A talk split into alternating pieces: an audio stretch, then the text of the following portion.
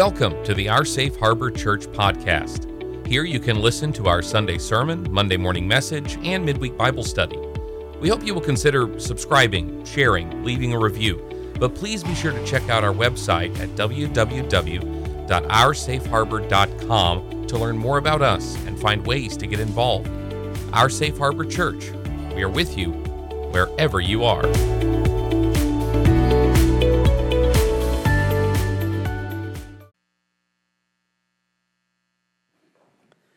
Hello, church. Before we begin, just like to read to you a message that was sent to all of us from Milton Williams. Many of you know that we, we go into prisons and we do our best to help people. Milton Williams has been uh, contacted and become befriended by Tammy Williams, one of our members, for years. And he is a a good man, we don't talk anything about what someone did in their youth. We're talking about now. He's a good man. He is, according to the prison system and the clemency board, done everything right in his years in prison. Taken every possible improvement course, done all the good stuff. Well, the governor has signed the clemency decree, but uh, the prison is not releasing him yet and hasn't, and says that they're going to take their time doing it.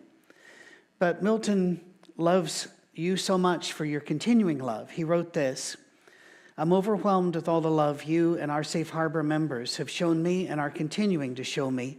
Thank you so very much. I thank God for all the joy all of you have brought in my life, unspeakable joy.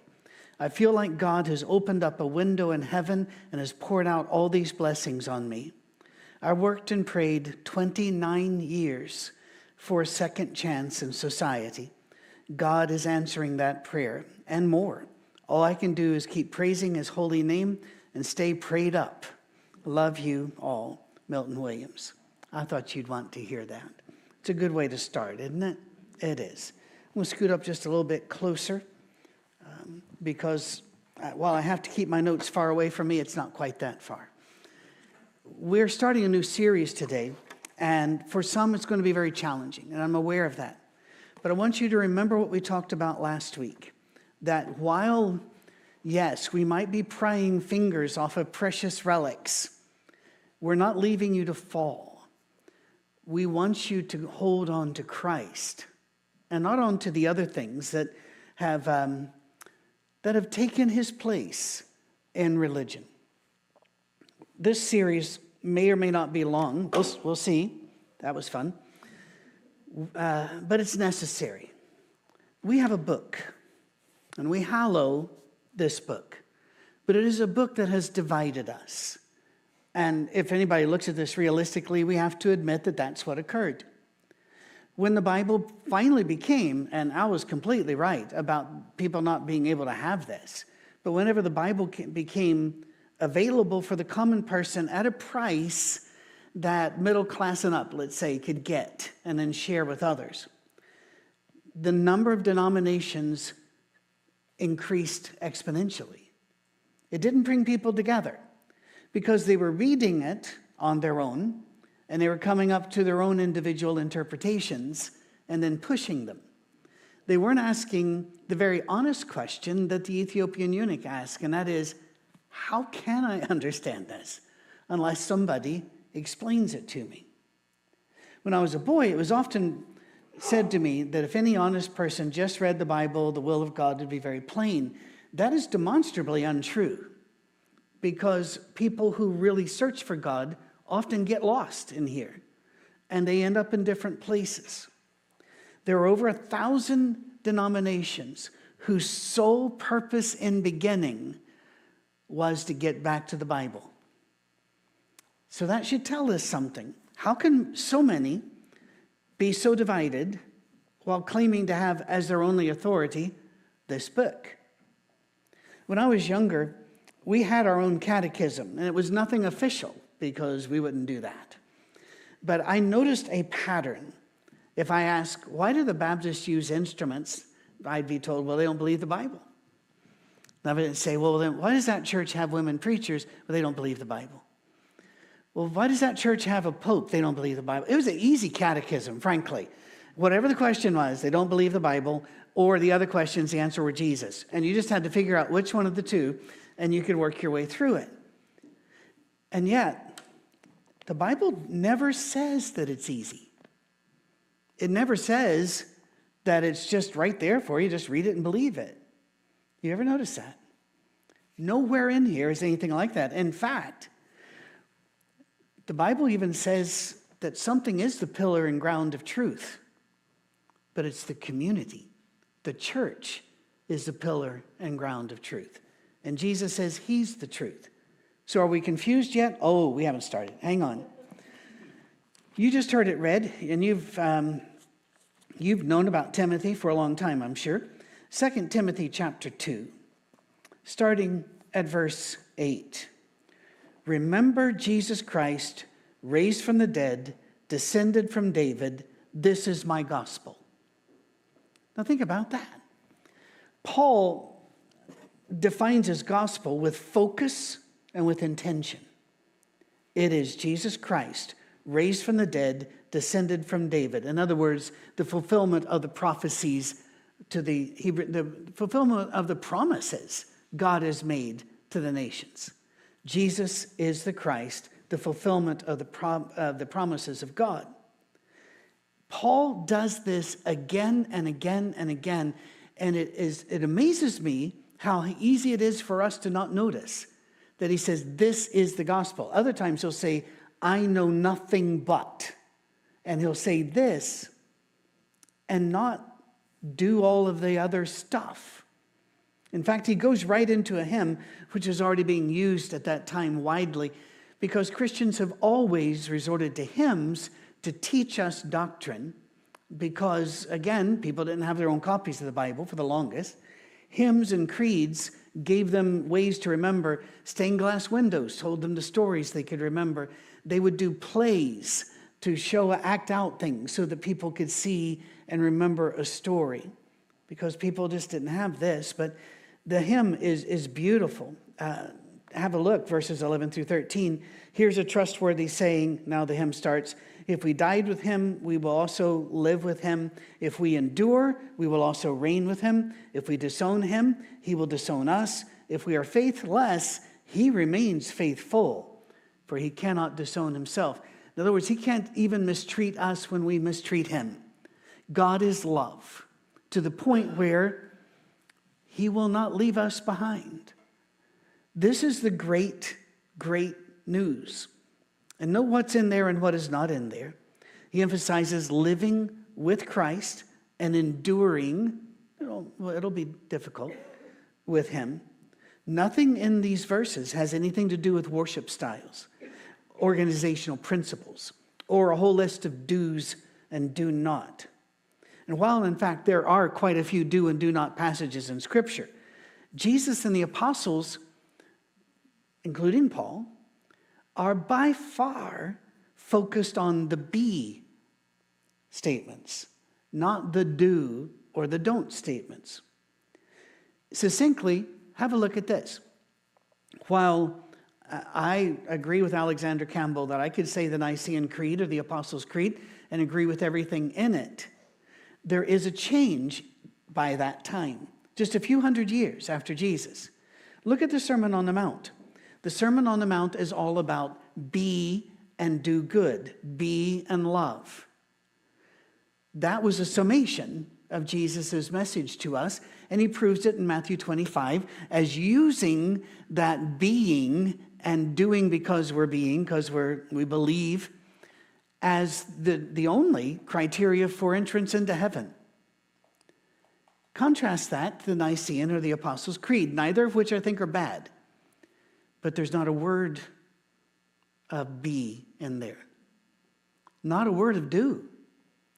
It is all believe. So we went from being to stating what we believe. And somehow through the years, we have gotten it in our head that it is more important to God what we believe about Him than how we live for Him. And that, my friends, is a tragic error. Because a lot of people who believe the right things live lives harming others, often in his name. In this passage, did you notice uh, when it was being read to you earlier? There, he, he tells Timothy, stop quarreling and tell people to stop arguing twice. Now, this is a man, 2 Timothy, who is facing literally being beheaded very shortly. He knows that and he says, I am I'm ready to be poured out. Nero's going to have him killed. If he, in one short passage, tells his son in the faith, stop people, do not let people quarrel, tell them to not quarrel, that's pretty important. You've, you've used up space and time. I think we should pay attention to it as well. And when he speaks of the, of the scripture, did you notice what he said and what he didn't? So important. He, he didn't tell Timothy, God said it, I believe it, that settles it. That sounds really faithful, bold, but Paul didn't say that. Instead, he said, You handle this thing correctly and you divide it. In other words, parts of it you're going to use different than other parts. There are going to be levels of usefulness here. And when he refers to the scriptures, let me just give you a little couple things nobody seems to talk about. That's not actually true. A lot of people talk about it, but in the circles in which I travel, not very many people talk about it. How's that? One, while Paul had written a couple of things, when he refers to scriptures, he's meaning the Old Testament because those were the scriptures. Matthew, Mark, Luke, John, Revelation, 1st and 2nd, 3rd John, those had not been written. So when he says scriptures, he's referring back to then. And here's the other big one. Have a look at that again, uh, and you will see that there was a, a word, all scripture is, in, is given by inspiration of God, except that there are no manuscripts where the word is is there. Not in that place, not until later, and then other times it's in a different place. So it, your manuscripts, the oldest ones read, all scripture inspired by God is profitable. That makes a whole lot of sense, actually, because there are a whole lot of people writing things they called scripture. So Paul was saying you be very careful which one you select and how you do it. Others, by the way, later manuscripts would put the is in because Greek grammar, sometimes you don't use it, sometimes you do, would say, all scripture inspired by God is profitable. They put the is after. Either way, that kind of changes what we're looking at. Why would Timothy be admonished to keep it simple? Simple. Jesus Christ, is the fulfillment of the promises. And yet told instead to correctly handle or divide the word of truth. Well, let's take a little side trip here to remind us that Jesus said he was the way, the truth, the life, and no man comes to the Father except through him. I believe that with all my heart because Jesus said it and he lived it and it fits the promises. John agrees with that very powerful um, statement of Christ in his beautiful opening chapter, where he says, In the beginning was the Word, and the Word was with God, and the Word was God. Jesus is God, and Jesus is the Word of God. Yet you can go a long time in your life and never hear that. But people will instead say the Bible is. Well, there's a fairness there. The Bible sometimes does refer to itself as the Word of God. So are you confused yet? Oh, good. Because I think you should be. Paul says the word of truth. It's a truth that Timothy is going to have to get out of here with wisdom and, frankly, with help. I I don't know Hebrew. I used to know a lot more Hebrew than I, I do now because my dad learned it and taught it and decided that we had to learn it too. So uh, there are still some words and phrases, and I can still pick up some ideas, but Greek and I aren't, aren't friends. We're never going to be friends. We've had interventions, there's been a magistrate, it's not going to happen. So I have to go talk to people who are experts in Greek, and not just Greek But this particular Koine Greek and this particular slot in this particular time, written from a particular place. You know, when you realize that, it can be very disappointing to people who decide to deeply study the Bible because they can get confused. There are people who have made entire careers because they found one verse and thought this is the key verse. And that's what they write about the rest of their life. There, there are people that will say, We found a prayer in the Bible that if you say that prayer, then everything is a blessing. Do you remember that? It was a big deal. And others will say, we read, we read a bit of Daniel. Guess what? Jesus is coming Tuesday. Really? Maybe we learned, need to learn how to handle this correctly because the Bible is a collection of books written by many different people over a period of between 1400 and 1600 years. Editors used a large variety of documents and books as source material. We're going to talk a lot about that in the next few weeks, so hang in here. Uh, uh, if you've not been made uncomfortable by the end of this lesson, that's, that's fantastic, but expect it to come. Because I've had to go through it, and it, it is uncomfortable. But it leaves you with Jesus. Keep remembering, it leaves you with Jesus. Here we go. There are over a dozen books in the Bible that are mentioned that we do not have. And they use them as source material. They'll say, Has not all this been written in the book of Jasher? Has all this not been written in the annals of the kings of Judah? And they name the books. We even know that there is a much larger book of Proverbs that we do not have because that's mentioned. And sometimes people will say Solomon wrote Proverbs. We're not really sure who wrote it, but tradition says Solomon. But even that doesn't say he wrote it because in the book it says he gathered them. Not that he wrote them, he gathered them. And that's why some of the Proverbs contradict each other. They do. Sometimes it'll say, you know, being rich is great, and other times it's saying rich is no, no. The other time it'll say to marry, the other time it'll say it's better to live lonely on a roof than to live, you know, this, you know, it, it, it goes back and forth on there because Proverbs apply to different situations. Uh, and again, learn how to rightly divide it. Oh, but there's more because the Jewish people, and they're very open about this, and you can follow it historically and linguistically, after their books were written, edited their books because you do. They did not believe that they were sinning, and they weren't sinning. They were developing and learning as they go. Rather, like bringing uh, the story of uh, Philip and the Queen's treasurer into modern day parlance with escalades and such, sometimes you have to go in and change things. For example, uh, 150 years ago, if I told somebody that a friend, friend was injured because somebody ran a red light, what in the world would they know about that at all? So I took out my phone and took a picture of it. Then I uploaded it to the cloud. Do you see what I'm talking about? Things become, in fact, my, my grandsons love Home Alone because what kid doesn't? Because a kid gets to do it to the adults, and it's hilarious. But they have questions.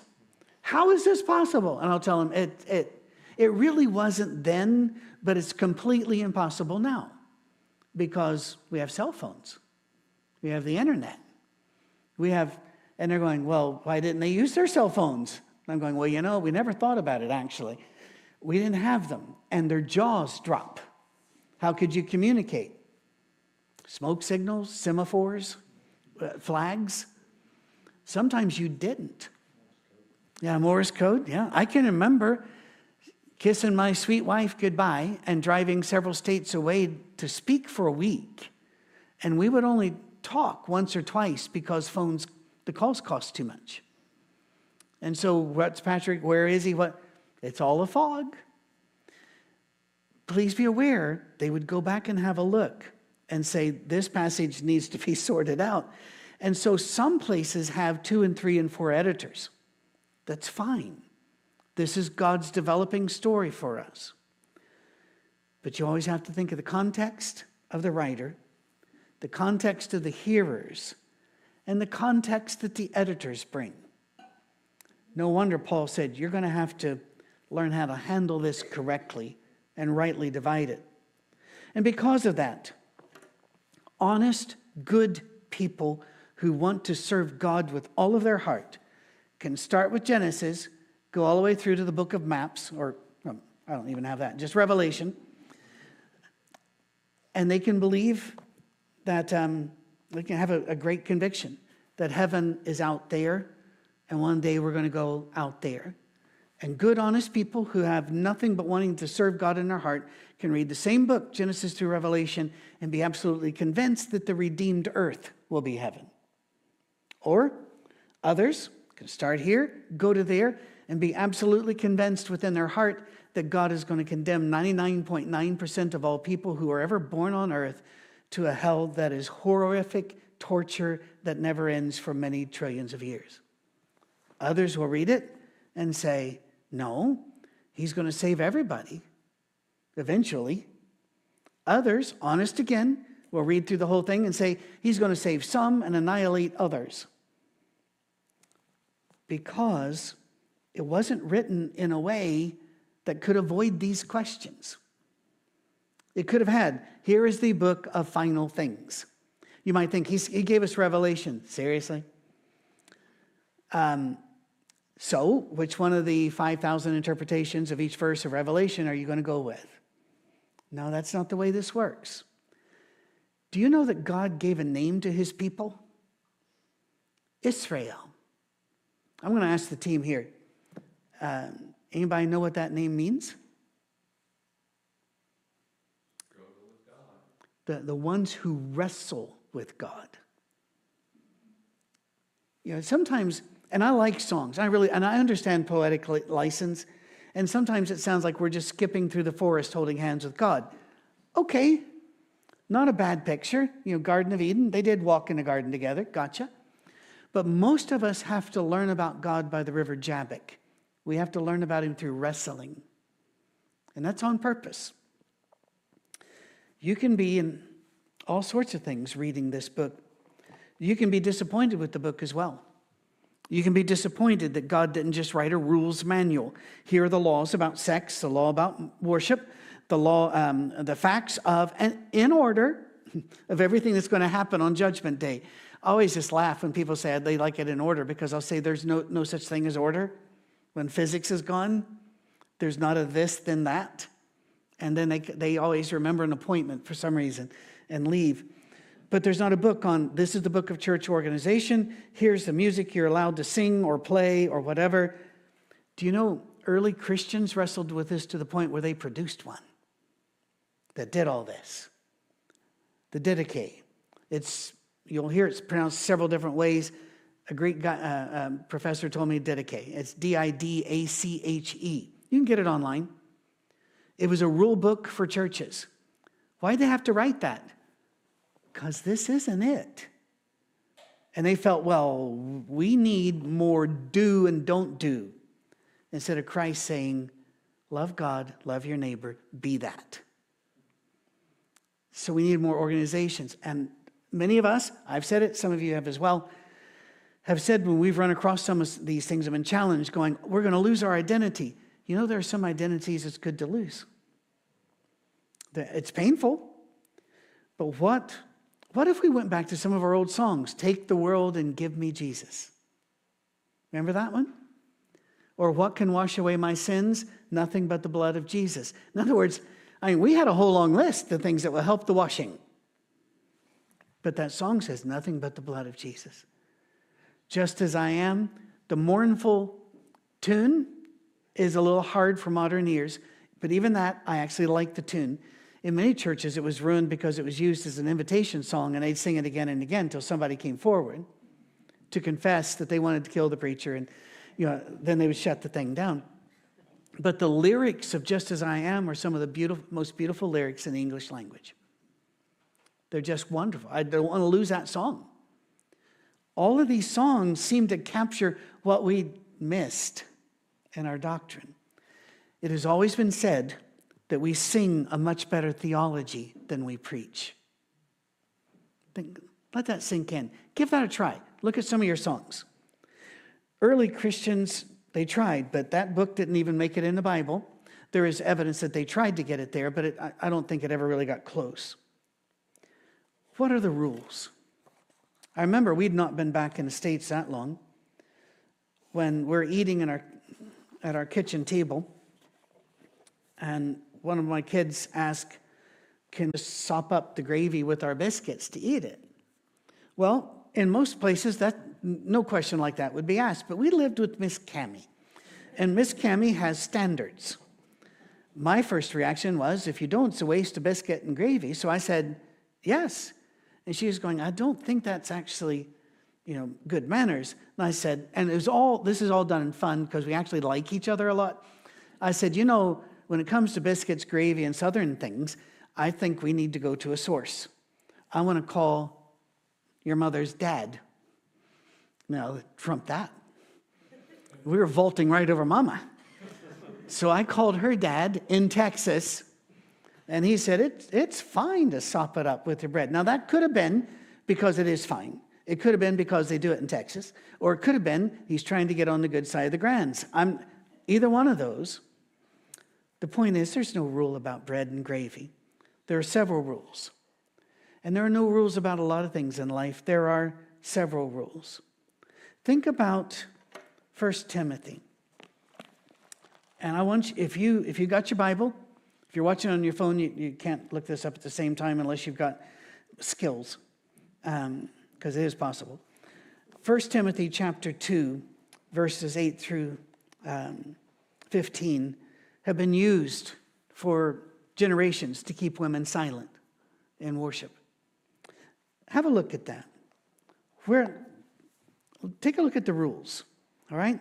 Therefore, I want the men everywhere to pray, lifting up holy hands without anger or disputing. Got to stop. Do we consider that a commandment for all times, all places? Do you hold your hands up, guys, when you pray? I know we didn't in our church because we felt that was a slippery slope to Pentecostalism. I'm not exactly sure the mechanism, but evidently there's a, there's a mechanism, but there's a certain way. Holy hands without anger. Have you ever been in a church fight? or disputing. Paul seems to talk a lot about stop arguing. And yet I find so many people arguing about what Paul wrote. And I'm going, the irony is strong in this one. Oh, then goes, also want the women to dress modestly, with decency and propriety, adorning themselves not with elaborate hairstyles or gold or pearls or expensive clothes. Are women allowed to wear jewelry? You know, some churches grab this and say they're not. They're not allowed to cut their hair or do anything with it except for the approved bun or thing. And I'm not trying to be fun, I, just, I don't know the name. I do know that we are, we were very good friends in Ohio with a family that were church planters for that church, that denomination. And they left it finally and came over to worship with us.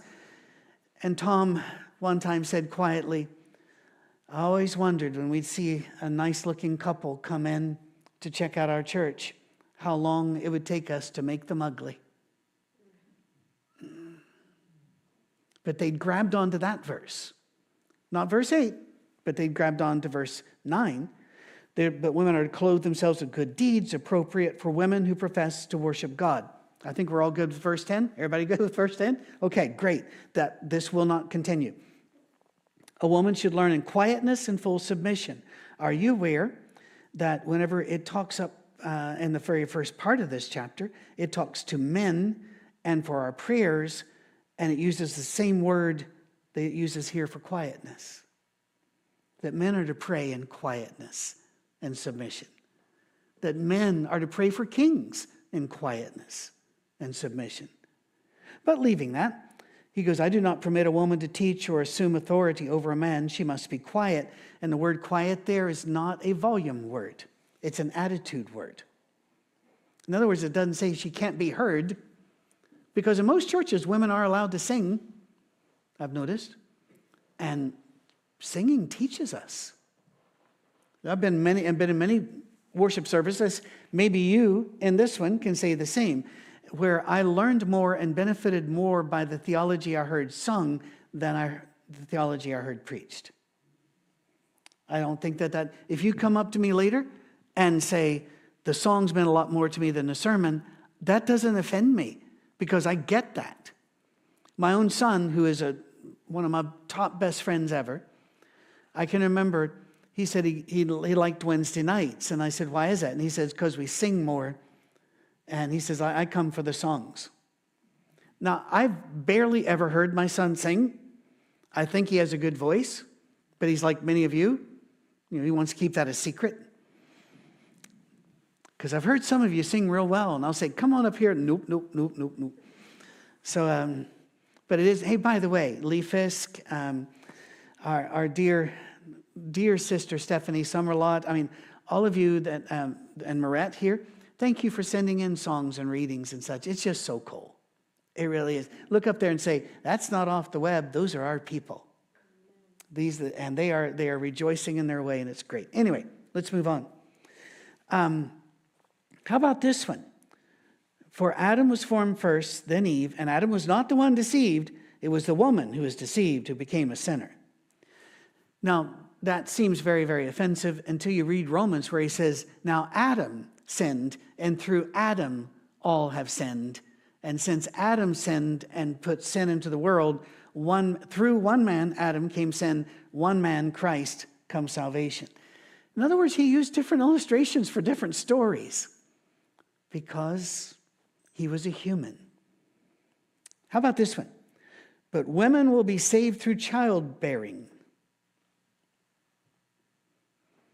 Is that a same passage that talks about the quiet beds? Or are we talking about a particular culture, a particular time, with a particular belief about what was right and wrong? Do you believe that women have to bear children to go to heaven? That's what the verse says. And even then says they may not make it. They got to continue in faith, love, and holiness with propriety. Why do we grab one verse there and not the others? Because it, I think it because it suits us, frankly. Instead of looking at this and say, what is the context? Where was Timothy at this time? What was going on at this time? If you try to grab it, it's like using a law made in the 1700s for here. Instead, look at the context and look at the gestalt, the whole of Scripture. What do you do when you read, because uh, they got them right next to each other in our Bibles? First and, uh, first and you got Samuel, you got First and Second Kings, First and Second Chronicles, and the stories change dramatically. In the book of Chronicles, it's all good. David never sinned. Transition from David to Solomon, smooth as silk. No mention of all the others. Manasseh, bad king, yeah, but he came around, wrote a good song at the end. Chronicles is always upbeat. Now, listen to this because this is really important in the Jewish scriptures, the last book of the Old Testament, they have all the books we have, but they arrange them differently.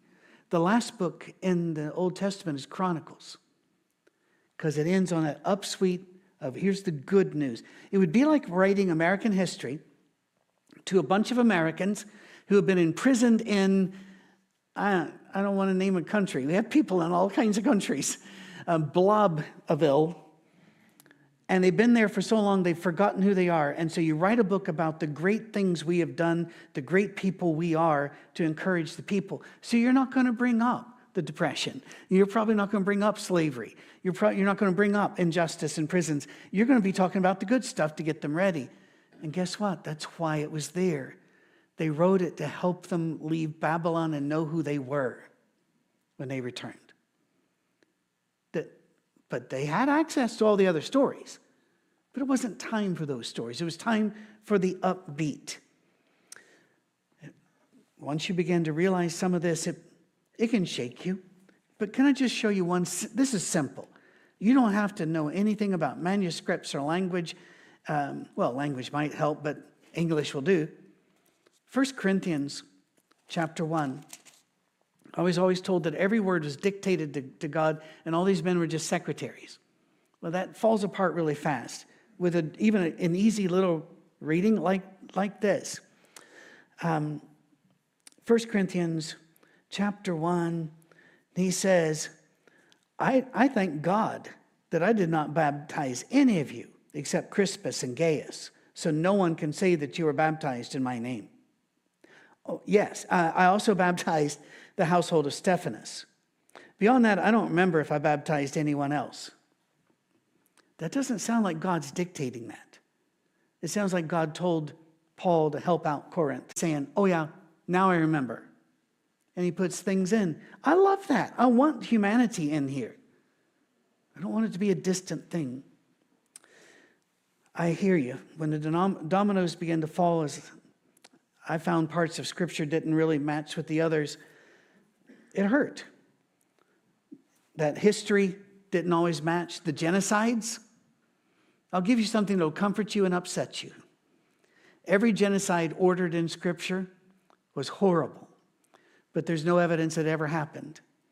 And there are many evidences that the, the, the opposite. For example, in Joshua, all those tribes he defeated and wiped off the, the face of the earth, every single one of them shows up in the next book in, Joseph, Judges. So it's war talk, it's rewriting history, it's a story, it's an argument about God, and Jesus settles the argument. We can't read Numbers 25 where it says, God said it's a great thing these two people are going to, to church, but we don't like them. So Phineas grabs a spear and spears them both through, and we all rejoice because God was happy. What? And then after you've done Numbers 25, you hit Numbers 31. Are you ready for this? God says, Go into there. They say, God says, Go into there and kill every man and every boy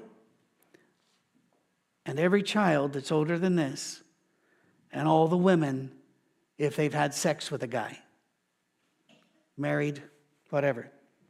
And then the virgins, you can uh, sort, you can hand them out to your people. Can you imagine Jesus Christ saying anything like that? I dare you. I dare you to tell me that Jesus Christ could do that. So we need to understand God's patience with all of us because throughout all of time, we've gotten it wrong. And yet He is patient. What if we read the Bible as a story of God gently approaching His creation, moving us about with the same wisdom He showed and carving canyons and emptying inland seas and raising up the Rockies, bringing His Spirit to hover over us when we were ready? This Bible is not just a human book. There are plenty of evidences of divine intervention in this book that show God had a hand in this book. Scientific foreknowledge. There's a ton of there. Laws that show humanity and fairness to humans, but also to animals. You weren't allowed to mistreat animals.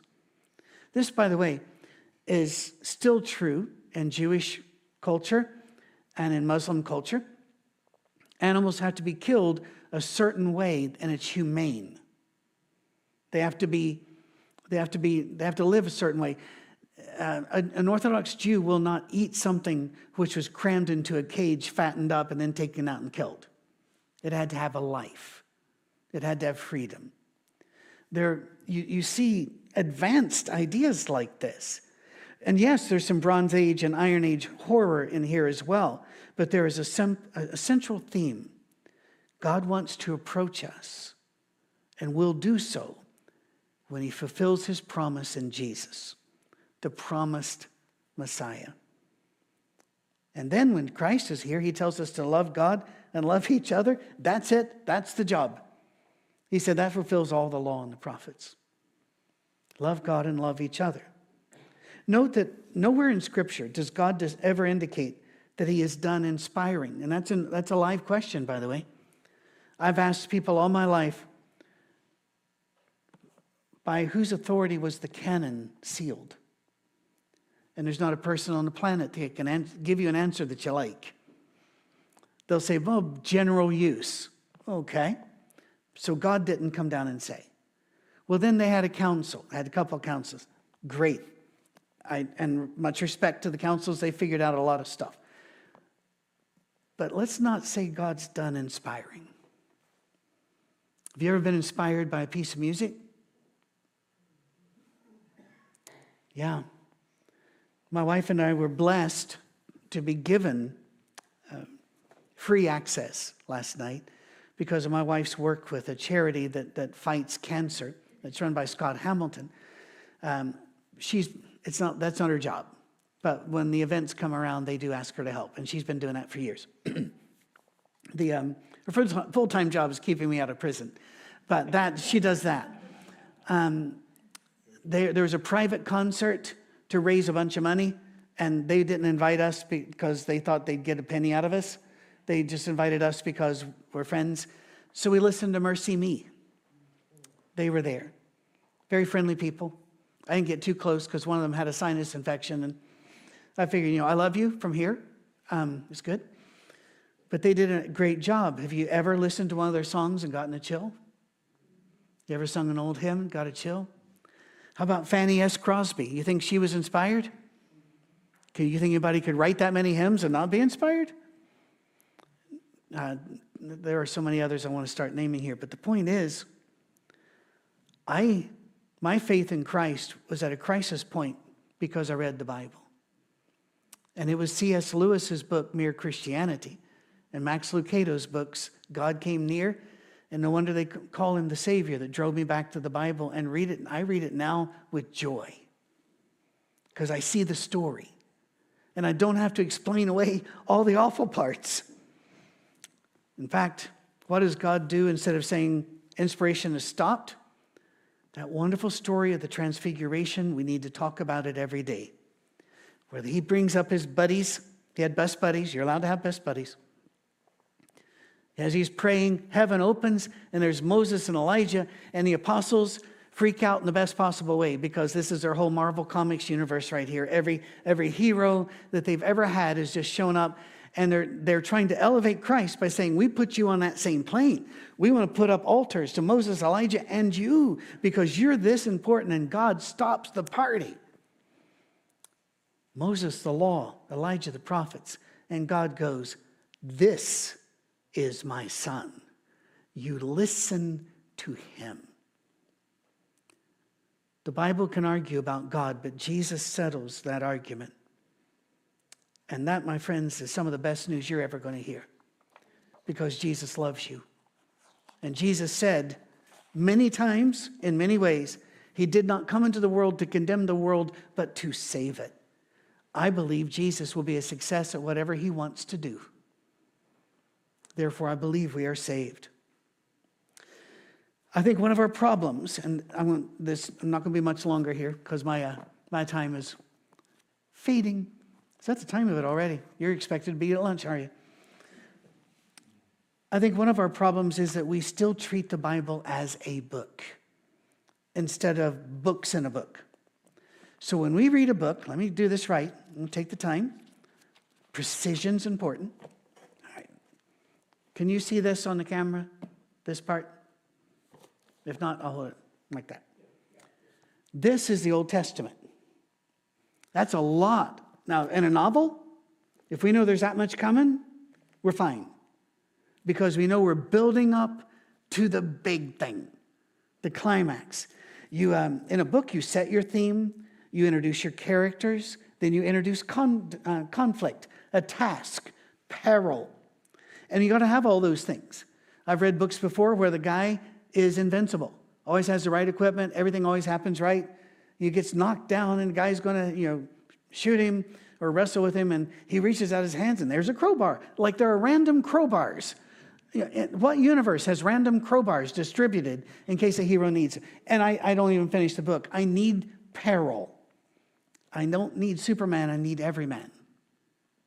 And then what do you do? You work your way up to the climax, boom, there's the climax. Everything is resolved, and there might be a few pages after. That's called a denouement.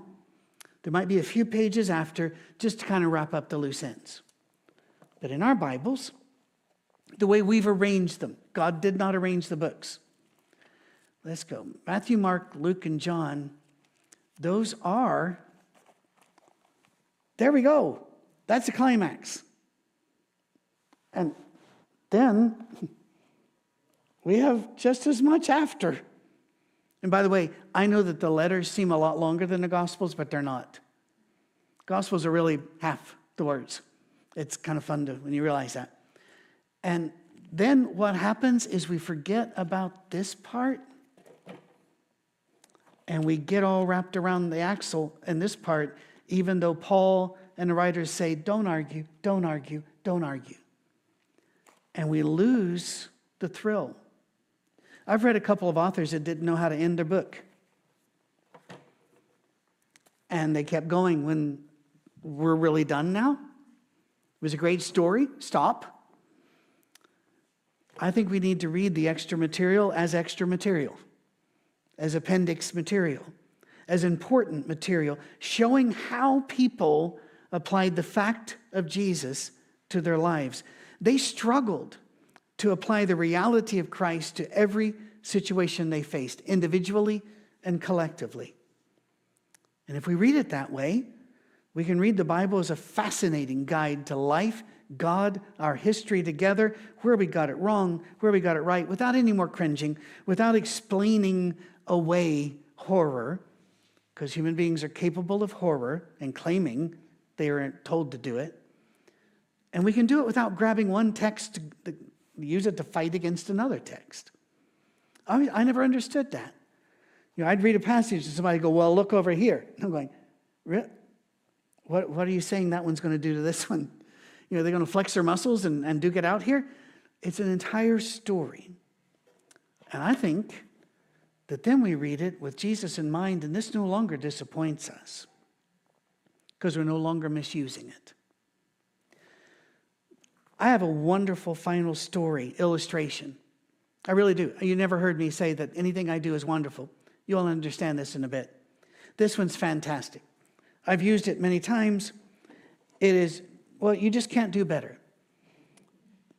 Problem is, it's inaccurate. I was a very happy man until a month or two ago. I went to, um, went to Cookeville. There I went to visit with a, and I know you already checked in, I saw your names, uh, to meet with a bunch of men who have been listening for two years, some of whom cannot let others know they're listening or jobs would be lost, friendships ended. Switching over to this one. So here's my illustration, my beautiful illustration. I love dogs. I really do. I think dogs are a gift from God, seriously, to this planet. And yet, dogs have a particular mental quirk. Uh, they are not non concrete thinkers. So you can't point things out to them. You can't say the burglar's over there.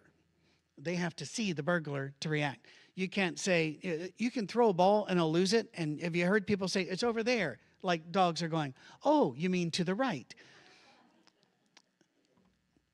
The Bible, and by the way, I've used that illustration forever. And at Cookeville, they said, oh, by the way, if you ever hunt with pointer dogs, you can. I said, seriously?